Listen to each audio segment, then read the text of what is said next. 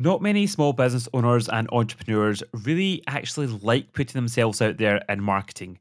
But the sad reality is that if you don't, it will actually lead to no sales. So tune into this episode to find out what you could do to make it so much easier for you instead. Welcome to the Get Out Your Way podcast. I'm your host Osman Sharif from Rapid Transformation, and I'm here to help you get unstuck so you can rapidly grow your business. As a performance coach for small business owners, I know how vital it is for you to truly embrace entrepreneurship from the inside out, which includes transforming your mindset and using strategies that really work with your unique talents, skills, and entrepreneurial superpower. So, are you ready to get out your way? Then let's get started. Welcome to episode number six, and have I got a real treat lined up for you?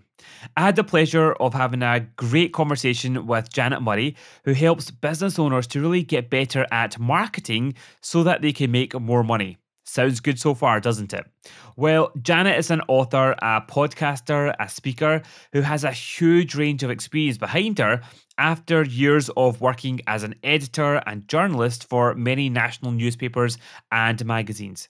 And I got to meet Janet last year when she delivered a really powerful keynote session at a conference that I was attending. And I've listened to countless episodes of our podcast and was lucky enough to be one of our guests as well recently. So, in this episode, you'll hear us talk about and explore topics such as how she transitioned to doing what she's doing now in her business, and how she's used her personality and her entrepreneurial superpower to really grow her business Plus, she dives into where that's been a challenge for her over the years as well. You'll also get to figure out why it's down to your ego often that can stop you from putting yourself out there when it comes to marketing and why we often focus on the wrong person. And actually, it's not really about you after all. You'll get a ton of ideas, I promise you, on how to increase the levels of engagement with your marketing and how there's probably more content ideas out there from your everyday life and business that you're not even tapping into. The conversation really got flowing, so it turned out to be a, a, bumper episode. And there's lots of golden nuggets sprinkled throughout, so enjoy, dive in, and be sure to listen all the way to the end. You'll find all the links and the resources that we talk about over on the show notes at rapidtransformation.co.uk slash six. Enjoy. Welcome, welcome, Janet. It's fantastic to have you here. You're my second guest on the Get Out Your Way podcast. And I must say, when I decided to have my podcast, Janet, your name was top of the list in terms of who was going to come on here. So thank you for being here and a warm welcome to you. Well, thank you so much for having me. And I'm very flattered that I was top of your list. This is one of the famous questions, right? I know you go to lots of mingling meetings and networking and parties, etc. And you know when people come and see you and then they say, "So Janet, what is it that you do?" How do you answer that type of question?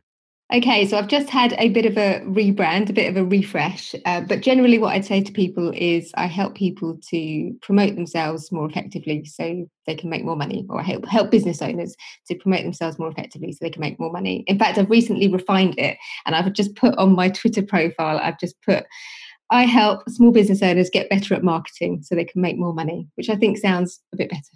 Definitely, I love it, and I think that's the key thing when it comes down to to businesses. And I think hopefully we'll dive into that in this topic.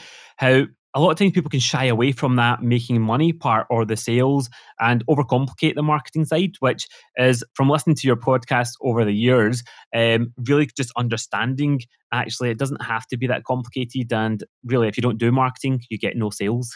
Exactly. I think that when I see people going wrong with marketing, it's because they see it's like an activity, something that you do when you have a few spare minutes or in the evenings when you've got a bit of extra time. But actually, marketing is it's how you make money. It's the lifeblood of your business, and, and you can't treat it like that. Definitely. And so, what brought you to do what you're doing? Tell us a bit of your backstory if you can. Okay, so I'll try and keep it brief.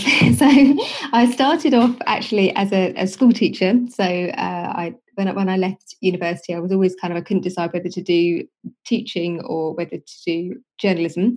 And somebody told me at the time that it was really hard to get into journalism, that you had to have gone to Oxford or Cambridge and you had to have loads of connections. I'd never make it on the nationals, and I don't think I was as confident as I am now. So I decided to train to be a teacher. And I did it for four years. I didn't hate it or anything, but I just, I was 25, 26. I was marking books till late every night and doing lesson planning. I just kind of thought, oh, there's more to life than this. So I, I, I gave up my job. I went to study journalism at the London College of Printing. I went to do a diploma. And actually, I was quite entrepreneurial right from the off. We were encouraged to sell our work at journalism college and so I, got some pieces actually got in the nationals quite soon actually you know, despite the fact everybody told me that nobody could do that. And I worked out pretty early on that actually I could make more money if I was freelance. And I thought, actually, when I, I got an offer for a job, uh, like a junior journalism job, and it was loads less than I was earning teaching, I thought, actually, I think I could earn more money just by selling articles to newspapers and magazines. So that's basically what I ended up doing. I mean, I still would sort of call myself a journalist. I still do a tiny bit of journalism, but 18 years basically writing and editing for national newspapers and magazines. And something happened pretty early on in my journalism career where I, I, spotted something that I didn't think was right, and it ended up leading me really into to what I'm doing now. And I spotted that people were awful at pitching to the media, so I would get these like dreadful press releases, these dreadful pitches in my inbox, and I just think, how would anyone think that a journalist would be interested in that? And what would really upset me is that sometimes they, they would come from small business owners and they would uh, not small business owners themselves but they would come from small business owners that had hired pr companies to do this for them. And these pr companies it seemed like they were doing a dreadful job because they were just sending things that were totally off target. So i thought well if these people don't know how to pitch maybe i can teach them how to do it. So i started running these pitching workshops in london where we get like big companies actually like the likes of John Lewis, and Santander or whatever, we get them in there, we teach them pitching. And then I thought to myself, what do these people really want? Actually, what they want is the access to journalists. They want to be able to sit down and talk to journalists from The Guardian, from the Huffington Post, from The Independent, The Telegraph. So I thought, well, actually, I can broker this. I can I can get them in a room with some really high profile journalists. so I started running these conference style events where I'd get all these journalists um, and we'd, we'd charge people, we'd basically sell them tickets to come to this event and hear from these journalists and meet them. And through that, I started to get some really nice consultancy work. So I'd get booked to do pitching training or writing training at universities, colleges, charities, and it was much better paid than journalism. And I started to think, hmm, I'd like to get a bit more of this work. So, so I thought, oh, how can I get people to to find me like so i don't have to go out and find these people or just hope that they find me and i thought i tell you what i'll do i'll start a blog and if i start blogging about the questions that people ask me all the time then people will find me now what i was doing actually was content marketing i didn't realize that's what yeah. i was doing but obviously i started writing a blog and actually, I did get people reading it quite early on. I used to be off on Twitter, like promoting it and that. But I wanted to get more people to read this blog. So I started to learn about traffic generation strategies. I started to learn about you know how to how to get people on your email list because we started off with these events. You know, we were literally scraping email addresses. We were going to like university websites and college websites, didn't know any better, and just yeah. need a list of press officers. How do we get them? Obviously, that was pre GDPR. Yes, absolutely. I was just about to say that there. My warning message. but you know, I just didn't know. You know, basically, I was thinking, I, I want to fill a room with these people. How, yeah. how do I get in touch with them? So we were just scrappy, scrappy entrepreneur, just trying to trying to do that. And so I started to study, learn about email marketing. I started then to learn about you know not just collecting email addresses, but how to write great email copy and keep people on my list. And, and then I, I learned about social media and social media marketing. And before I knew it, I was doing content marketing quite well. And I thought, do you know what? I'd really like to transition and pivot yeah. I'd really like to help small business owners. I was working with a lot of, I was still working as a journalist, but I was also working with lots of education organisations or whatever. And um, I thought I really want to pivot and work with small business owners. What's my niche? You know, what can I really help them with? So I started basically teaching press and PR. And mm-hmm. so fast forward now, I mean, I've probably missed a little bit out, which we can talk about more because I've just had another kind of rebrand. But um, in recent years, I've been helping people mainly with press and PR, but you know, just helping small business owners promote themselves so that, you know, like I said at the beginning, they, they can make more money, I started off really kind of niching into getting press coverage in newspapers, magazines, radio, and TV. So I've got a membership community. I speak. Um, we met at the Youpreneur Summit. Well, we'd kind yeah. of connected before, but we met in person first. Um, then in London last year, I I've got a book called Your Press Release is Breaking My Heart, which is all about how to um, how to get press coverage. I've got a podcast which I've had for a couple of years. It used to be the Soulful PR podcast. Now it's the Janet Murray podcast, and um, obviously that was a key thing as well in terms of building up my audience and, yeah. and um, getting people to know about what I did. And I'm trying to think of the other things I do. Consultancy. I've got a mastermind group. I um, also work with people one to one. So yeah, that's that's pretty much my my CV. I said I was going to be quick, didn't I? Perfect. Well, I love the fact there's so many different angles that we can dive into there, um, and I love, especially coming from the being a teacher to to what you're doing just now. How was that transition for you when it was coming to thinking about starting your own business or going out freelance? Was that an easy decision, Janet, or did it take you some time and mulling over? Not really. I mean, I think I'm quite an impulsive person, and my parents are not impulsive at all. They're quite safe. And yeah. I remember my dad saying to me really clearly, I think you'll go back to teaching. And I think, in a sense, he was probably right because I've always loved like helping people and teaching. No, I just kind of jumped, and I do tend to just kind of jump a lot. and um, I think I've just got better at doing it. I'm less worried and, and less fearful than I used to be when I was younger. Definitely. And it sounds like just from from hearing your story there, a lot of times it was quick action and it's getting a sense of it, what's happening, what can you do, and and just going for it. Which from obviously when I coach a lot of my clients, sometimes what can really get in their way is if they can overplan or if they overthink or just try and get all the ducks in a line and actually end up slowing themselves down. From your experience, because I know you work with a lot of small entrepreneurs and small business owners, how do you find they are when it comes to taking action quickly? Yeah, I mean, I find that as somebody that works and runs a membership community, it's something I have to manage myself because I'm a quick action taker. Yeah. And I'm somebody, if I get an idea, I can have it up and running and on sale the next day, and I won't overthink the details. And for, I think it, it really helps in terms of things like having a minimum viable product because mm-hmm. I won't I won't make anything until I know people will buy it. So I will literally like I've got this media diary that I made, and um, you know I've, I've sold thousands of them as a content planning tool. But I literally got my designer to mock up a picture of it, put on a landing page, and sold however many hundred it was I needed to to just kind of check that it was a goer. um, and I do that kind of thing all the time. um, um, so it's got lots of plus points. So when I'm working with my clients, often I find they're not like that at all. And even just something as simple as, I don't know, setting up a lead magnet. So yeah. if they want to collect people's email addresses, and it will be this whole thing that takes like six months or a year for them to get around to do, or putting themselves forward to speak, or even like Facebook posts or you know posting on Twitter or something like that, I'll always be amazed because I'm the kind of person that just I don't read the instructions. I've got this running watch, and uh, my running coach, like who writes my programs for me, she gets really annoyed with me because there's something wrong with it, um, where it's measuring miles not quite 1.6, right. and and I've I've looked at it and tried to work it out, and she keeps sending me the link to the instructions, but I literally just can't look at the instructions. I, I have to do it and figure it out. So I find as a membership site owner working with people, I have to check myself and pull myself back because you know I, I run a Twitter chat on a on a Monday evening, and people won't join this chat because they'll say I don't know how to use Twitter. I say, well, that's okay. Just just come in and, and have a go, and uh, you know I'll buddy you up with somebody. I've written a blog post to help them. I also have in my membership we have a, a Wednesday afternoon um, office hour call that people can drop into and ask questions. And as a membership site owner, again, it, it really kind of shocked me when I learned that some people were too scared to come to the call because they weren't sure what was going to happen, right. even though we'd kind of said, you know, we use Zoom, it's video conferencing, this yeah. is what happened. But they couldn't like you know they, they, they just couldn't imagine what it was going to be like and it was too scary for them and so i think i've got a lot better at kind of at working with people who don't like work at my sort of fast breakneck speed and being uh, you know i think being a membership site owner has helped me to be more understanding. I'm always sort of conscious and thinking okay well just because i think like that or just because yeah. i see it that way it doesn't mean that somebody else is. And so i can feel the frustration but i'm able to take a step back and think well just because that's frustrating doesn't mean i shouldn't help and provide a solution. So that's kind of what i try and do Definitely. And I love the fact, just listening to you, Janet, there. Obviously, when I was on your podcast, we talked all about your superpower using Wealth Dynamics as being a star profile. So even everything that you said there, I'm going, Janet, yep, typical stars. And a few of the key points I just want to pick up there is uh, taking an idea and running with it and not necessarily getting too obsessed with all the detail and actually thinking about, right, you know, is the market wanting this? You know, going there with a minimal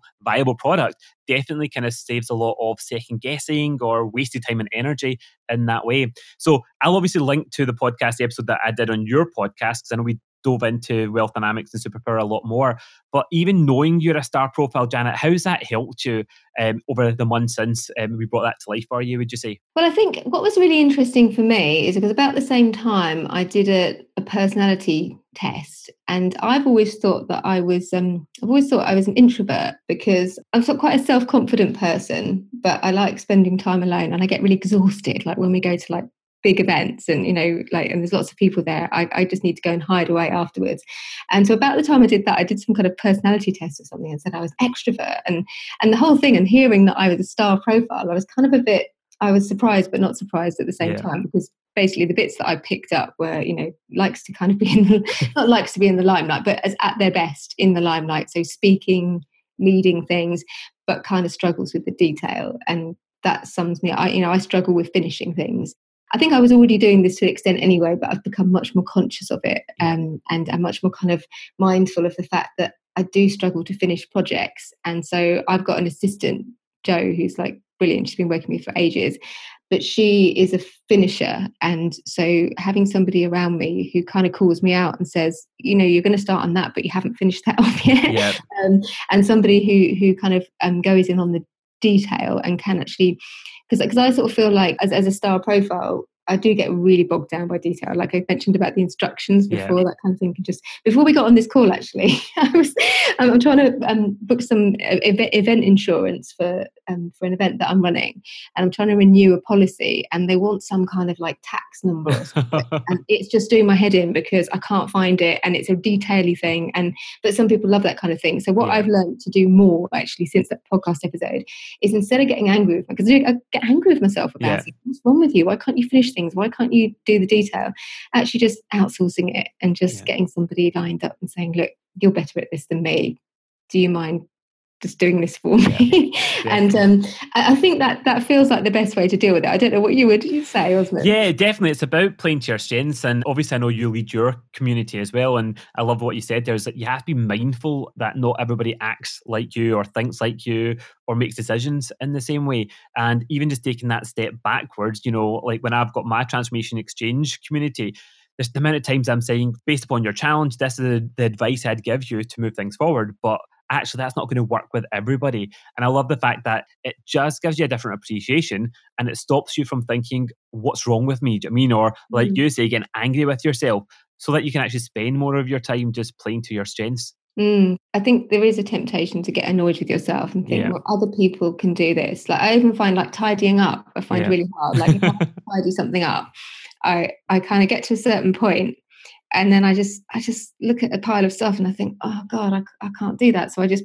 just move it yeah. to a pile, whatever. And so I just you know just being more tuned into it and thinking, well, actually, that's how I am, and that's okay. You know, there's there's other things that that, that I'm strong at, you know, in, in business as well. But having people around me that are finishers yeah. um, and people who are detail orientated, I think that does help me. In my team, it's quite funny because we've got Joe, who's a she's definitely a kind of finisher, a detailed yeah. oriented person. I've got Lisa, who does my events, who's who's very very similar.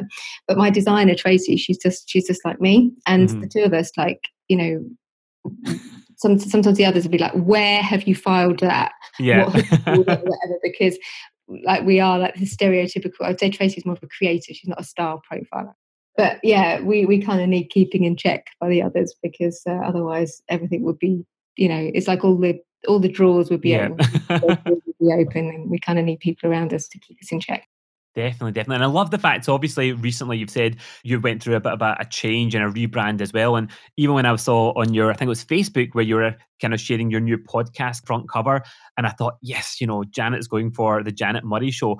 And I'm not saying that all star profile business owners have to use their name, but a lot of stars do do that because it does help them to get out there more and be in the spotlight. Um, so I do love the fact that you know it sounds like you're embracing that more and more. Um, but I'm interested in terms of you obviously had a successful brand. When I first heard about you, it was Soulful PR. How was that transition and making that decision to to shake things up? Um, it was kind of easier than you'd imagine. So what happened was basically I was uh, I, sort of got myself this nice niche as a yeah. press and PR specialist. But what I realized when I started working with people, they'd come to me looking for help with getting in newspapers, magazines, radio, and TV. And then what I'd realized is that, but actually, they weren't doing the other things you should be doing as a an effective marketer. So they weren't yeah. they weren't blogging or they weren't building their email list or they weren't active on social media. So that meant that even if I could help them get in Marie Claire or the Guardian or whatever, the impact of that coverage would be very low because they didn't have any audience, they didn't have any uh, online presence mm-hmm. or profile. So gradually, I started to kind of shift the focus of my membership, and I, I, I had these four pillars, these four areas. So I talk about content, email, social, and press. But then I just realized that actually I think the media has really changed, and it's yeah. it's meant I've changed. I'm running an event. I used to run this event called Soulful PR Live, and this year it's called Media Influence Live. And I think that although it's still important to get press coverage in that kind of traditional sense, in newspapers, magazines, radio, and TV, most of us are out there now who are running our own businesses, and we're making our own media. So we're podcasting, we're yeah. blogging, we've got our own magazines, we've YouTube channels. You know, we're making our own TV shows, and we're not standing around waiting to be picked. So I just felt this was a natural transition, and I felt almost like I was calling myself like a PR specialist, but that didn't actually describe what I did. So I remember one day I went into my Facebook group and I've got this Facebook group which has got like 13,000 members in it. And I just said to them, Can I just get your opinion on something? And I said, Look, um, you know, people know me for this thing, but actually, day to day, that's not what I help people with. And I'm thinking of changing. Well, it was really funny because everybody was like, no, no, no, you know, that's what marks you out as different. No, you're not just one of those other marketers, they were saying. And but I was saying, but actually, that isn't what I do. And it's yeah. all very well having a nice niche, but if, it, if it, you know, if it's, if it's like you're calling yourself a customer service expert, but actually what you do is sales or something, it's completely yeah. different. So in the end, and this is probably a typical star profile thing, I do ask people's opinions, but in the end, I kind of just knew that I was right. So I just kind of thought, okay, well, I've kind of warmed people up and I've kind of yeah. given them an idea there's going to be a change here. So I just gradually started. And the other thing, my my the colours of my brands were, yeah, this is interesting because they it was all kind of like these pastely colors yeah. and i'm not really a pastely person like i one of the problems i had this is quite sounds quite silly but is that on my instagram feed i wear red a lot um, because i like it and think it but i'd always be like oh I, I, have to change my top and put something pink on because it doesn't you know i can't put it on instagram it clashes with my brand and we used to joke about this all the time and I'm much more of a like a red. I've gone for like reds, you know, it's reds and oranges, really strong colors. Um, I think I'm much more of a red person. But what mm. happened was because my brand was called Soulful PR, I was also attracting sort of wishy-washy woo-woo to people and that isn't me as well you know like yeah. if someone asks me about the law of attraction you know i believe in the law of attraction because i think if you want to do something and you set that as your intention you then take this the steps that you need to get it yeah. done so take the action the, part which many people yeah. forget or, or think they don't have to do yeah exactly but i'm not into that kind of like oh you just sit and manifest whatever but because it was soulful pr i was actually attracting people like that who i don't think are my right people i really want to work with action takers and you know i don't mind working with people who are you know are a bit nervous and need yeah. their hands holding a bit but i want people who ultimately are going to to take action so i think i was attracting some of the wrong people yeah. So basically, we just kind of gradually, my, my designer was so excited. She was like, Right, I've actually had this. I, I did this a few ages ago. I've created a new style sheet. And she sent me like all the colors and fonts that she'd already been working on. Um, and so I just, I, I didn't do it. I just decided to kind of do it gradually. So I started bringing in, like, I started changing up my social media. Yeah. I started bringing in the new colors and the new looks. And um, we're kind of almost there. My website was done last weekend still got a few bits and pieces to do but i guess that's another kind of star profile thing because like I think another person or some even some of the people I work with, I don't think they would be able to cope with that. Like yeah. doing rebrand gradually, like just gradually changing things. And okay, we're changing this this week. Okay, there are a few bits that don't you know, don't quite match up, but you know, I just think, well, I'm moving forward, and and you know, it's not perfect, but it, it's getting there. But I think um, there's other sort of types of personality yeah. that will be able to take that. I'm sitting here laughing because, like, I'm the opposite profile. I'm a trader profile, and um, basically, when I was launching the podcast, I thought, right, we need to get the podcast up on the website. And I kid you not, just by me making that decision about right, let's get on that that on the website, I thought, hmm, what picture am I going to use? Well, that doesn't connect with the brand, and I literally did a, a rebrand of the whole website, Janet, just for the, the podcast launch. I'm loving it. I mean, it fits a lot more with where I am, and things are kind of always like evolving and kind of it's an iteration, but definitely a completely different strategy for, for a kind of a star profile um, from my action around it. yeah, definitely. I, I think I one of my strengths, I think, is is um, being able to take imperfect. Like, I mean, I'm, I'm still quite fussy, but as long as I'm kind of moving forward, yeah, I think I can kind of cope even if things aren't perfect. Definitely, definitely, and, and so much of what you said there resonates in my earlier career. I don't think you know too much about this, um, but when I left the corporate world, my thing was I wanted to be a NLP trainer, neuro linguistic programming. So that's kind of what I did, and I was up and in the country delivering these courses. But then quite quickly, like I still love NLP, I still use NLP, but people started to label me as being okay, this man's an NLP guy, and it kind of felt like you I'd have people coming onto my workshops. I'd be teaching them things like how to do all these cool NLP techniques. And the framing of the courses were about teaching other people to do it. But what would really frustrate me was knowing that the the people, the students that were on my course, they were getting the value and they were getting the breakthroughs that they wanted eh, from NLP. But all the, the, the things I'm teaching them was about actually do this with your team, help other people. But I kind of knew that like 70% of people would be going out there and never actually using those with mm-hmm. others. Does that make sense? So that was my kind of kind of I could have continued to do that, but there was just that little feeling of mm, why am I not just actually using those tools in a way that serves the best kind of um, results? And that's kind of where I moved away from being the NLP guy and looking at who do I really love working with. It were those people coming from the corporate world and wanting to get out their way and yes, I still use NLP and, and, a mix of tools, but it was a big it was a big decision. But also, people were saying to me at the time, "Oh, man, no, no, no, don't move away from NLP because that's that's your thing." But we sometimes just have to make those hard decisions and actually go, "What's right for us?" And especially if it's not feeling completely congruent, then you know we have to kind of move it forward as well. Well, I felt a bit disingenuous yeah. also. And like you, I want to get people results. So I want to be able to say, oh, this person has had a transformation because yeah. of working with me. But the trouble is with teaching press and it's hard, you know, like there's, I, I can teach anybody how to get into Marie Claire or The Guardian or whatever. I can show them what they need to do. But actually, there's quite a lot of grit and determination yeah. involved. And only, you know, a small percentage of people are really you know are really to willing to get stuck in and and do that and it's hard and and and it's competitive. And but also i feel that getting press coverage or i felt that in today's kind of environment that it is a good thing it's great to have all that bling on your website that says you've been featured in all these places but actually what moves the needle in terms of sales is for me it's email marketing. Yeah. you would put a gun to my head and say what is the thing that really helps? It's email marketing and that's what's worked for me. So teaching something that you know is kind of helpful but that you know there's other skills that you've got that actually have a much bigger impact on somebody's business i think that's kind of um, that's where i kind of felt there was a, a disconnect and it just yeah. didn't sit right with me and so and, and i've like started talking a lot more actually about i was just talking to someone about this earlier about money so yeah. with marketing and pr i feel that a lot of people see it as a, like an activity so you do marketing and pr like so people often say to me I really want to work on my marketing, but I haven't got time at the moment. And I'm like, what? like, if you haven't got time for marketing, then how have you got any clients? And well, if you have, look, you you don't need to market. That's brilliant. But often, in the same breath, they'll tell me they're not making enough money, yeah. but they haven't got time for marketing.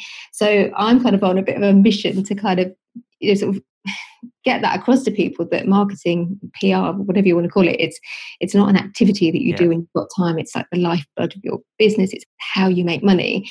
And also I feel really passionate about about talking about money as well, because I think that again, when it comes back to kind of what I was doing, I like to be able to kind of give people really tangible outcomes. And yeah. I want my clients to be able to say, as a result of working with you, my revenue has gone up by this much. And mm-hmm. actually, that's one of the ways that I've changed up my memberships. But I was feeling frustrated because when I was wanting to, like, say, write testimonials about my clients, I wanted to to get testimonials so that other people could make a decision whether yeah. should join or not. I feel like they give me really fluffy testimonials, and you know, oh, I'm, I'm now posting more on Facebook, or you know, I'm now I've now set up an email newsletter, and for me, that's that's not measurable. It's not yeah. tangible. So I, what I want, the story that I want my clients to be able to say is, I'm now earning double the amount of yeah. was last year, or whatever. My revenue's gone up by this, and um, you know, or, or my client number has gone yeah. up this, or price of that, whatever it might be. It's important for me to kind of stay in integrity, and and while I'm kind of out there, very visible. Yeah. all the rest of it, but uh, you know, I want people to do well and get results, and so that's really important to me. Where do you see from your experience where do you think people tie themselves up the most when it comes to getting themselves out there more? it's almost like an ego thing. I think yeah. we think that people are more interested in us than they actually are. so I did a, a podcast episode recently and it's called Why You Need to Sell More Than You Think. And basically, what happens is I've got this event that I'm running in July, and I went into my Facebook group, and if everywhere you look in my Facebook group, Facebook page, Twitter, there's a big banner on all my social media platforms that say Media Influence Live, book your ticket here. But this lady came in and she said, Janet, I, have been hearing about your event, Media Live, she called it. I, I want to come, but I can't find any information. and it just made me die because I counted up, I'd, I'd sent I've mentioned it on about 25 podcast episodes. Yeah. I'd like written 10 blog posts. I'd done like multiple, like dozens and dozens of social media posts, emailed, probably said about 20, 25 emails on it. And this lady was saying, I can't find any information on it. And and so I, I wrote this post, which was really popular, and I ended up turning it into a podcast episode about how I think we can be so we're so into ourselves and we're so tied up with our own egos. Yeah. It's almost like we think that everybody's sitting there going, "Oh, I'm just waiting for the next email to come in from Janet, or um, yeah. oh, I'm watching for the next social media post. And the truth is, is that no one actually really cares that much, do they? Like, you know, they're they're just getting on with their lives. They're bringing up their kids. They're going on holiday. They're going to work. They're walking their dog, whatever, and they don't really care about us. So yeah. I think that people can be so paranoid about what other people think and unnecessarily so that they they won't post on social media or they won't send that extra email or they won't yeah. do that Facebook Live. But actually, nobody really cares that much. And if you, you know, I mean, I, this is the, episode it turned into where you need to sell more than you think because basically most people are not taking that much notice of you. It means that you do have to kind of put yourself forward, you know, more than you think you do to, to make sales. And you, you have to, you know, so that's what I, I'm, that's the, the sort of um, challenge I think I'm facing yeah. every day with uh, the clients that I'm working with is that there's a kind of an ego thing going on where they think that people are more interested in them than they actually are. Does that kind of make sense? It totally does. And I still remember when I launched my um, group community um, a couple of years ago now, and I still remember the point where I was doing a live event as well, and somebody came up to me and said, "Oh." You know, their friend was a member of the Transformation Exchange, and she's like, "How do I not know anything about it?" It was like it was as big as darkest secret and I didn't invite, you know, this particular person in. And I was like, seriously, I've been emailing about it, I've been on Facebook about it, and in my world, I felt like I've been talking about it too much. So mm-hmm. that was a big lesson because she didn't see any of that. Obviously, she was, you know, in her own world, for example, and you know, we don't read all the emails that we get, etc. Um, but that was a key learning for me, and I always say to my clients as well: is if you think that you're talking about something too much, you're probably still not talking about it enough or you're not sharing mm-hmm. about it enough and there is that that delicate balance you don't want to be all spammy and you know saying the same thing all the time but yeah, we can often get wrapped up in our own kind of world, thinking everybody knows and everybody's watching every single thing that we're doing, but it's just not true.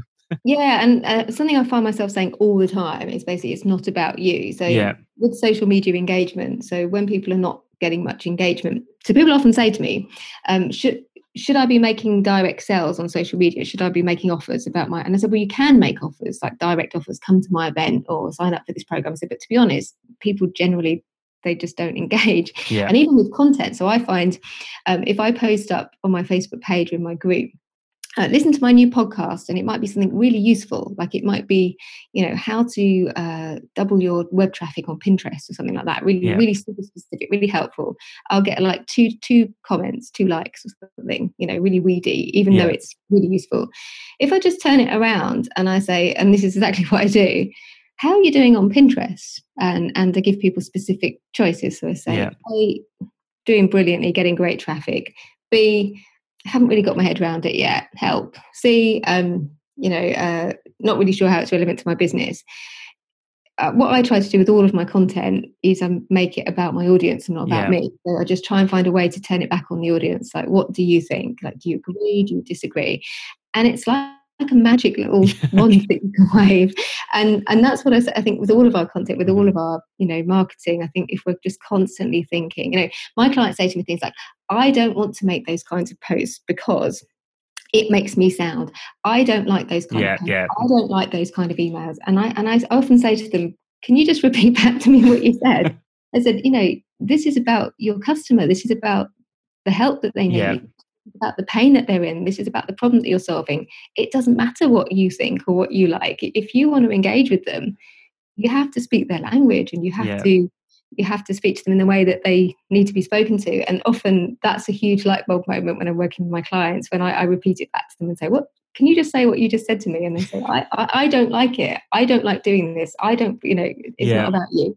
Definitely. That leads me nicely on to um, before I came on to the podcast interview, I um, went into my Facebook group and I asked the community there, like, I've got Janet coming on this podcast. What questions would you ask? And one of the questions that came through was from Sam that said, What if someone I know sees what I publish and laughs at me? Okay, what's your what's your take on that in terms of if that holds people back from publishing or pressing send? Any kind of thoughts on that?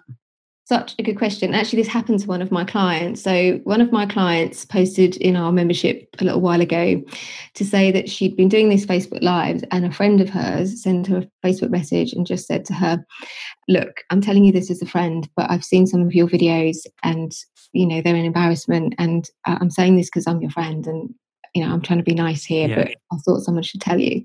And she was absolutely gutted.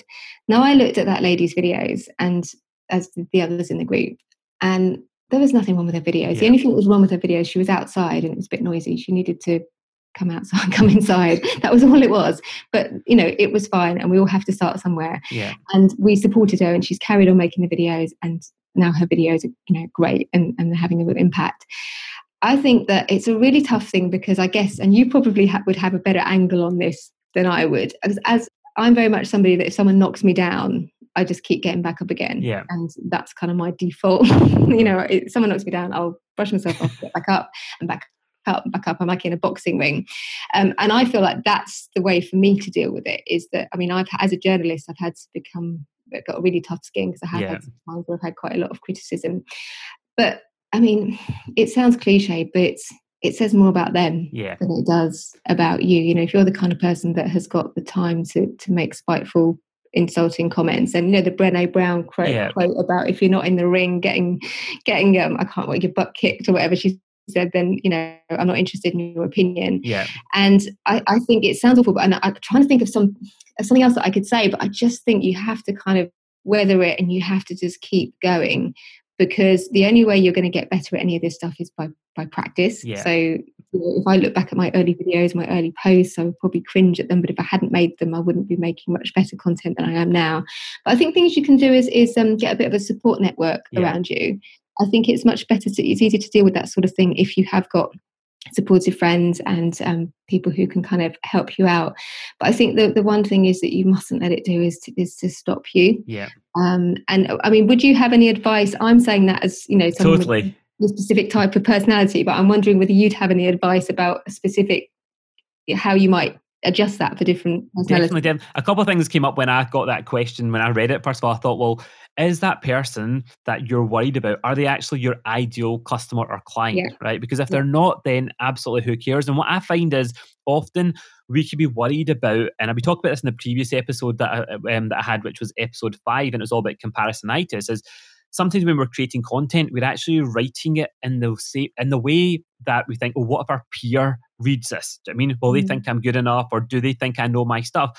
But actually, that's not who is actually going to be your ideal customer that, that- who's going to work with you. So actually, I always take it to the point of I don't care what everybody thinks, okay, but as long as even one person turns around and goes, that was really useful for me. That's all Yeah. that kind of matters. So I think that's kind of a different kind of reframe around it. Are they your ideal client and customer? Mm. And even yes, it can feel kind of rubbish getting kind of feedback like that or thinking about it, but just kind of asking yourself, you know, what would you rather? Would you rather not get the results that you're looking for or Yeah. achieving those dreams or satisfy people that are probably not even laughing at, at you? It's Yeah. prob- you know, it's in your own head often. Often when we're you know we're in this online business space often we're dealing with people who just don't understand what we do. Like my parents don't understand what i do. My friends most of them don't understand what i do. My normal friends. And uh, and um, my dad said to me one day so you might remember at Youpreneur um, that i shared um, i had a very successful piece of social media content where when i was speaking at Youpreneur i shared a picture of me wearing a blue dress and a pink Yes. dress. And i said to people which one do you think i should wear? I got great engagement on linkedin great engagement on twitter great engagement everywhere.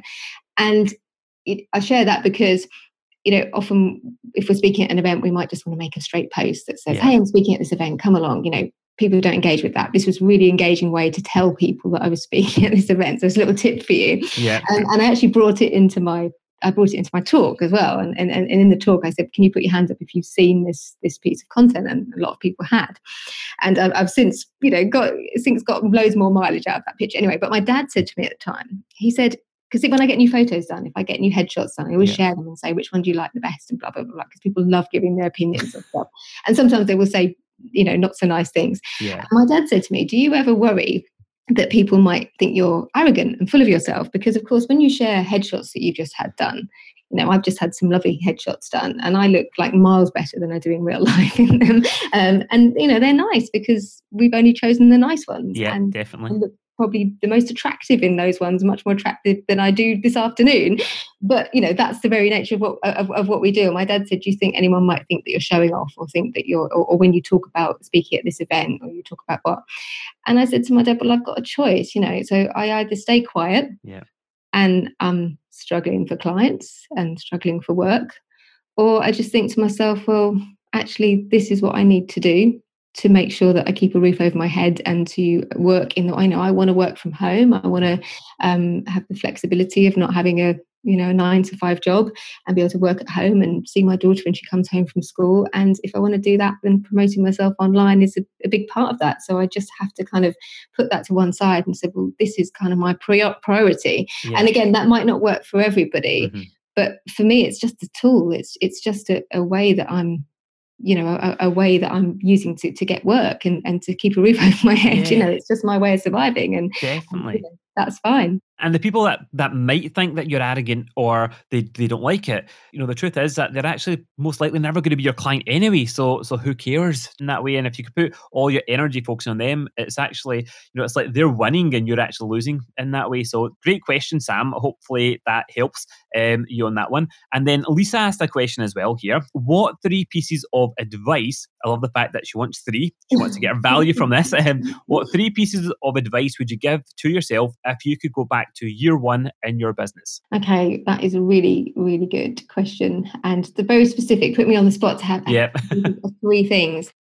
What would I do differently? Because I'm trying to think about what's the start of my business because obviously I've been in business for yeah. like years and years. Should we talk about since I've been in online business or just sort of generally, do you think? Let's do online business. Okay, so sort of the last sort of four or five yeah. years. Okay. So I would have really focused on building my audience, I think I tried to make some offers too early. So I tried to. A lot of my clients do this as well. It's yeah. a common mistake. So I tried to. I tried to move from a one to one or one to few model to a one to many model too quickly. So I. I probably didn't build my audience and my email list enough to kind of sustain you know, I, I imagined yeah. that I could get a couple of hundred people on my email list and I could make them an offer and they'd all buy and I'd be a millionaire.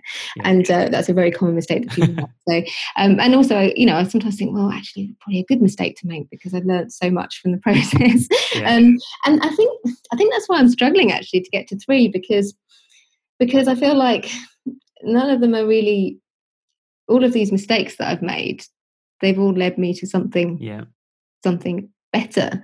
And yeah, I'm sort of struggling in a way because I'm thinking that because of my, my mindset, I tend to just think, oh, when you make a mistake, that's kind of a good thing because you learn. I tell you what I did do wrong, and this was very early on. I, I think I hired people too soon. Right. So I had a permanent member of staff too soon, and I had permanent premises too soon. So I kind of, I think I started off the wrong path I ended up kind of almost like winding down my business and starting it again. Yeah. I think if I was going to do it again, I probably would keep things a lot more lean to start off with. And but I think I think they're probably the only things because yeah. I think that the mistakes are the things that often give you the biggest learning, which sounds a bit naff, but it's totally true. Well, I, I, believe that less is more as well, and those are two great pieces of advice as well. Um, and I do love the fact of what you kind of said there is, you know, sometimes people can go too quickly, too fast, and that's where when I'm coaching clients, often I hear them saying, I want to get out there and I want to create online courses, okay, or I want to create a, a, massive membership group, but they're not actually even out there serving clients on a one to one basis. In a way, they've just mm. started. Mm. Does that make sense? And I'm not saying that you always have to kind of take take your time around it, but I often find people are trying to jump far too quickly, yeah, and then they can get disappointed because, like you say, you might not have that um, the, the the list of people around you, or the community, or the networks to be able to make that happen, or you might go, you might attract a good number of people to come. But if you've not got the experience or the confidence in terms of how do you give advice or how do you coach people on a one to many kind of basis, if you've never done that as much, then you could really be setting yourself up for, for failure in a, in a bigger way as well. So I think that's just one thing which often people think that they're playing small. But actually, when you question yourself and going, you know, where are you and what's that one next step for you, that can often help just make you take the right progress rather than kind yeah. of like running before you're actually even walking as well.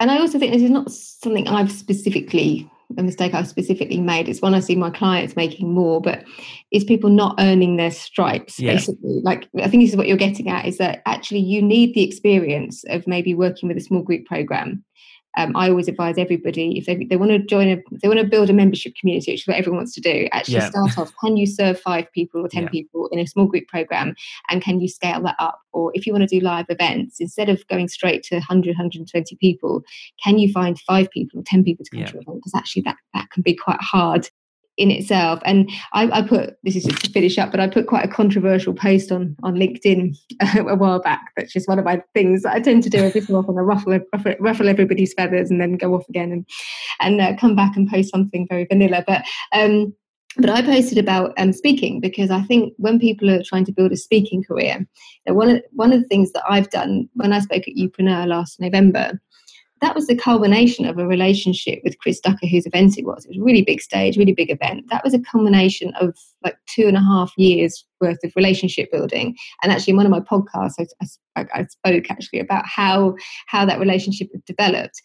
I think even I thought actually when I first started speaking, because I've been a teacher before and I was I was a competent public speaker, I, I, thought that I could just pitch myself on some of the kind of big big stages or whatever. And I didn't realise that actually sometimes you have to earn your stripes. And so in this this post that I made on LinkedIn, I basically said, so when people approach to speak at my events, and sometimes I look at them and they don't have quite the right experience, and I'll yeah. say to them, why don't you buy a ticket to come to the event? come as a delegate you can learn about it you can meet us you can get a sense and then next year you'll be able to come up with you know um, something something which is maybe more suitable. And they often get a bit narked and they say well i don't have the budget I can't afford to come to your event. And so i was making a point in this linkedin post that if you don't have the budget to buy a ticket for an event then particularly if it's a marketing or business yeah. event, probably not ready to speak on that stage. It doesn't mean that you won't be, but you know, I can't put someone on my stage giving marketing and business advice if their marketing and business know-how isn't at the stage where they can afford to go to an event. You know yeah. what I mean? Or it's not getting the results yet. Yeah, yeah. It really, really upset people. Like, I mean, you know, to the point where people were just like, this is outrageous. And I think sometimes I think it when you, you say something that it just kind of really hits the spot with yeah. people, a really kind of painful point. But I do think there's a lot of people who want to, and I, am sure, I think I'm guilty of it in in certain ways of, of just kind of thinking that you can kind of fast forward that bit, but actually sometimes you do need to go to the event and experience it before you can speak at it or you do need to go to you know pay to be in somebody's mastermind yeah. or pay to be part of somebody's program so that you can get to know them or understand how they work or whatever and and, and i think it all comes back to that thing about not rushing and yeah. um, and, and actually just sort of taking your time mm-hmm. building relationships and and not expecting everything that's going to land in your lap straight away because it, it, it generally doesn't work like that yeah, definitely. And I think that's again one thing I'm often remind myself and my clients as well is, you know, what are you in business for? Are you in it for the, the short term or the long term? And if you can start thinking about it in a long term point of view, you can often kind of relax a lot more into it in terms of whether whatever you're choosing because there's so many like taking it back to marketing there's so many different kind of you know social media channels out there. But you know you might go right i'm going to go and do all six and i have to do six straight away? And you might just overwhelm yourself instead of going if you're planning to be in business in the long term why don't you just focus on one for a month for example get that going and then you can add more and more rather than trying going all guns blazing and then either burning out or just getting yourself so overwhelmed that you think this isn't worth it. And that's often where I see people really holding themselves back and getting in their own way as well. Mm, definitely, really agree. So the final thing I want to kind of share is the one you said so many great points when I was um, listening to you at the Youpreneur Summit, but one thing that really, really stood out for me, and I've got it completely highlighted in my notebook, is you said everything that happens to you is a content opportunity, right? Yes. And I love that. And you've shared so many examples, you know, even on this podcast about the posts that went really well for you and how that can work. So, any kind of words of wisdom or tips for anybody listening here that has been holding themselves back or not putting themselves out there around that in terms of how everything around what they're doing could be a content opportunity? Yeah, so I just think when we're in business, we have a tendency to think that the things that are going to engage our prospective customers and clients are all business. It's just business talk. But actually, the opposite is true. And even on LinkedIn, I say to people, treat LinkedIn like your personal Facebook wall and you'll get much better engagement. I think it's my journalism background, but everything's a story for me. You know, it's like got characters in it. so, so I always just think, and anything happens to me, I think that, that's interesting. I think I want to share that with somebody, I, am always looking at how I can share it. So the dress is the example. You know, which dress should I wear? The pink dress or the blue dress, and get people involved. It. People love talking. They love giving you their opinions. I'm going to try that one, um, Janet, next week. Yeah. What dress should I wear? yeah, no, that would go down really well. And people love um, they love um, sharing stories about stuff that's happened to them. So um, my best performing post on LinkedIn, I think, was I asked people, "Do you give your name out in Starbucks?" Because I, I make up a name when I go to Starbucks because I don't like them hollering my name around. And this just did really well because it worked on so many different levels. So some people hate Starbucks, so they were going on yeah. about that. Some people agreed with me and they said, um, yes, I make up a name too. Some people said that's ridiculous. You know, it's, it's things that people care about. I was laughing because on Twitter last week, my best performing post was when I said, um, my mum had given me like half a Toblerone uh, because she'd eaten half of it. She meant to give it to me as a, a gift, and she gave me this half a Toblerone. And I just made some comment on Twitter where I said something like, you know, I would never buy a Toblerone, yeah. but um, when someone gives me one as a gift, it suddenly becomes the most enticing thing in the whole world. All I could think about was this Toblerone downstairs and how I was going to have some of it. And I was, you know, and and I got about fifty comments yeah. like on that particular post, and more than anything, more than anything that I'd posted that was, you know, worthy business speak. Even if someone sends me a nasty email, I should have added this before. I had a, a client who sent me a, a really like not very nice email and completely unnecessary. And I turned that into a piece of content because, because I looked at it and I just thought, you don't really realize what you're doing because yeah. you sent me that really nasty email kind of unnecessarily. It was it was a mix up, you know, yeah. I apologize and this kind of stuff. I won't give you the details. But you're a business owner and the next time somebody asks me to recommend a whatever coach this person was, I'm not going to think of you. And, you know, when someone sends you a nasty email, what's the first thing you do? You go and look them up on Twitter, Facebook, whatever. Definitely, you, definitely. And their name gets lodged for all the wrong reasons.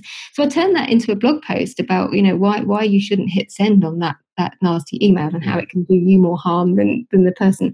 And and that uh, I turned it into a piece of email marketing as well. And in terms of the interaction that I got, because of that because people could kind of empathize with it yeah. and they could so again i think we often think we need to be out there sharing this really kind of worthy stuff but often just the things that happen to us i mean you'll probably remember some of the stories that i shared at youpreneur were quite personal things yeah. that had happened to me and so i sort of see myself as almost like a collector of stories yeah. and um, people just love stories we've been brought up on stories haven't we it makes you so much more relatable as well. And I think I, sh- I shared one that was last week or the week before where one of my clients said to me, because I was finishing up a call and she was asking me, Oh, what have I got on for rest of? And I was like, Oh, you know, I've got three more clients. I'm dead excited. And she said, Do you genuinely love work with all your clients? And I was like, Yes, currently all the clients I do, but I've not always loved all my clients. And that sparked me to have that memory. And I think um, I posted it, which was about, you know, the one time where I literally went against my gut where I was oh, referred oh, a client. I think did you see that one? I think no, you mentioned me about it. Where I ended up in someone's house, and this, this you know, the, the, this guy basically spilled his heart out to me, which a lot of people do in terms of being a coach, and he told me that he was still in love with his ex-wife and he was still seeing her and then but we didn't realize that his wife who was eight months pregnant was sitting outside the door listening to us and it was honestly one of the most terrific experiences I've had in my 11 years of coaching, thinking this woman is hysterical. She's going to give labor here. And why am I in this stranger's house and dealing with this? But, and I shared that just because it sparked from when this client asked me that question about have I loved all my clients. But again, it was very transparent. It was sharing something that not a lot of people would ever have heard me share before. But the amount of times that people even sent me personal messages and also kind of engagement on that kind of post was so much more compared to one that you might be thinking, oh, this is exactly, you know, what my customers would actually want to see. So to, to wrap that point up is about just allowing you to go have fun with it. Yeah. What are those content opportunities that just shows who you are, what you're all about, because that's actually mm. what people buy. The, the people buy you before they even think about your your service or or your your your products as well. Exactly. And there was one last story I'm just going to share. I'm going to be very, very short. But I, um, you probably know this. I ran the London Marathon. Well, actually, I pulled out of the London Marathon about six weeks ago now. Um, it was a really hot day. It was the hottest London Marathon on record. And I just got overcome by the heat. I got into trouble. I got treatment and I pulled out of the London Marathon. And I was just so gutted. And so what did I do the first the next morning? I'd planned to record an episode about how I'd successfully completed the London Marathon and how I'd, my training had gone.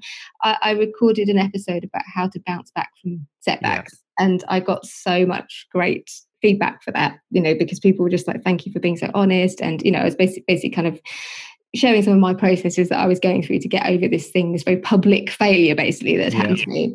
And then I ran the Liverpool Marathon um, four weeks later because I couldn't leave it. I was just yeah. like, I cannot believe that. I have, I can't believe I have, you know, I've, I've run three other marathons. I can't, I can't do this. I, I, can't leave it. And so then I recorded another episode about how I'd overcome the setback and how I'd run this marathon. And those sort of episodes, you know, I mean, people love the practical stuff, like yeah. how to get engagement on Instagram or whatever. But I don't think I've ever got so many lovely personal emails, messages, Instagram posts, whatever. So I think it's not about sharing everything. You don't yeah. have to, you know, I think sometimes people think you have to kind of, there's loads of things I would never share in a million years that are really private to me. But on the subjects where I feel that actually I can add value, then, yeah. then why not? Perfect point. And I remember, I was actually remember watching the, the marathon thinking, right, where is Janet? So when I saw your your post on Facebook, I, my heart went out to you because I knew, especially from reading that post, how disappointed you were in it. So I, I did love the fact that, you know, you were able to bounce back and and use it to inspire other people as well. So well done you and well done for for completing it in Liverpool as well. Thank you. so we could obviously talk on for hours and hours, and definitely we will have you back on um, on a podcast. I'm sure if you're if you're up for that in the future. Um, and there's so many kind of words of wisdom and things that Janet does share out there. So I will put a lot of links in the show notes. But for those that want to kind of find out about what you've got coming up, you know, I know you've got kind of Media Influence Live coming up in July. Where's the best place for people to find out about what they could do and what you do? Um, best place is my website, which is janetmurray.co.uk. I have a big Facebook group as well. It's currently called the Soulful PR Facebook community, but it's about to change. So, um, but you, you, should find me if you Google Janet Murray Facebook group, I think.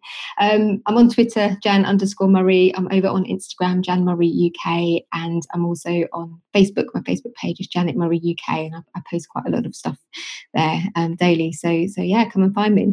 Perfect. And I'll put all those links in the show notes as well. So thank you. Thank you, Janet. I've absolutely loved um, that conversation that we've had. And um, I look forward to catching up with you very, very soon. And I hope everybody got great value from this episode. The show notes for this episode will be at rapidtransformation.co.uk slash six. If you feel like you're still just scratching the surface and growing your business, and even with all the action that you're taking, you still regularly feel stuck or frustrated, then the chances are you're hitting one of the three business growth blocks that many entrepreneurs and business owners face. But don't worry, you can rapidly transform that from today. Simply start by taking my free business growth block quiz to see if your design, mindset, and strategies are currently working for you or against you. Your results will help you put your finger on the elements that need your immediate focus. Plus, you'll also get access to a short video series with lots of practical ways to either fine tune or overhaul each of these essential foundations.